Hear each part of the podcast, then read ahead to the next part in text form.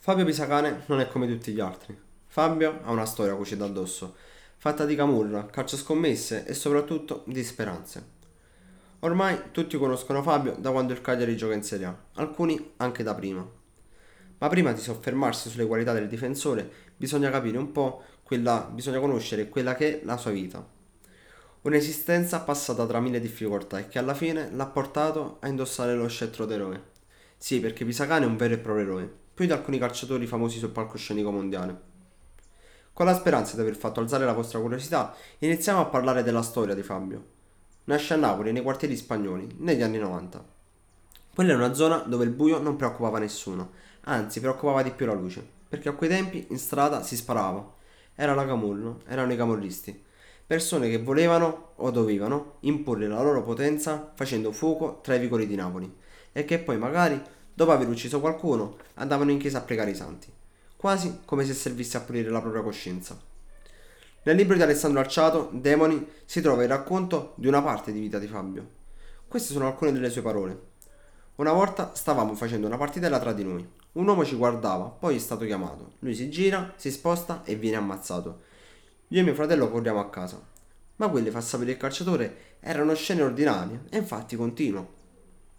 Dopo le urlate parenti e il sopralluogo delle forze dell'ordine, il cadavere era già scomparso e noi eravamo di nuovo lì a giocare. Fabio poi cresce, lontano da quel mondo, sano e salvo. Beh, salvo non proprio, perché all'età di 14 anni Pisacane viene chiamato dal Genoa. La notizia fa scalpore e qualcuno inizia a chiamarlo il Maradona dei quartieri. Con la nuova squadra nelle giovanili, il difensore passa in ritiro a Ovada, tra il Piemonte e la Liguria. Quando torna a Genova, Fabio e i compagni vengono ospitati in una sorta di convitto, ovvero un ristorante che aveva degli appartamenti. Lì ha inizio il calvario di Pisacane. Dopo il primo capitolo, quello della camorra, arriva anche il secondo, quello della malattia. Quando prima della scuola la squadra è stata trasferita al Don Bosco di San Pierdarina. Fabio continua il suo racconto. Mi sentivo stanco. Mio padre al telefono mi diceva di stare tranquillo, che era colpa degli allenamenti. Poi una mattina volevo togliermi il pigiama, ma le braccia non riuscivano ad alzarsi. Fabio era in camera anche con Mimo Criscito. Sentivo che qualcosa non andava. Le gambe erano pesantissime e non avevo il controllo del mio corpo. Segnali che però non venivano criptati da Don Renato, uno dei preti del Don Bosco. Continuava a trattarmi male. Per lui quelle erano sceneggiate napoletane. Il padre giunge subito in soccorso e quando arriva non riconosce nemmeno il figlio per le condizioni in cui versa. Praticamente peggiorava minuto dopo minuto. Al centro sportivo della società c'era un medico ad aspettare Fabio. Quando arriva sul campo, l'ordine è quello di correre. Ma come correre? Casco a terra anche da fermo. A quel punto un altro dottore aveva deciso di spedire Pisacane all'ospedale di Savuno. Dopo due giorni la, diagnosi. La diagnosi. Sindrome di Guillain-Barré, malattia che si manifesta con una paralisi progressiva e può portare alla morte. E infatti si era portata via già gente come Stefano Borgonovo e Gianluca Signorini, calciatori come Fabio colpiti da quella stessa malattia. E infatti ad aspettare Fabio c'era il coma. Poco prima di entrarci ricordo di aver chiesto ai medici di intubarmi perché non riuscivo più a respirare. Fabio racconta anche quello, quello che i medici avevano detto al padre. Avevano spiegato come portare il mio cadavere a Napoli. Però all'idea di morire io proprio non ci stavo. Era la prima volta che vedevo piangere mio padre. I medici gli chiedevano il consenso di bombardare il mio sistema nervoso, lui non ne voleva sapere. E allora tentarono con il cortisone. Dopo tre mesi Fabio torna più forte di prima. Subito la chiamata a Claudio Nofri, ex allenatore del Genova. Mister, sono pronto, torno a giocare.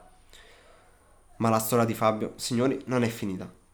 Per questo si doveva precisare che addosso Fabio ha una storia cucita di dolore ma soprattutto di tanta forza. Dopo aver dimostrato le sue qualità, Fabio arriva all'Umezzane. Il 17 aprile del 2011 il calendario di Serie C prevede appunto la sua squadra contro gli ospiti del Ravinno, dove Pisacane aveva già giocato.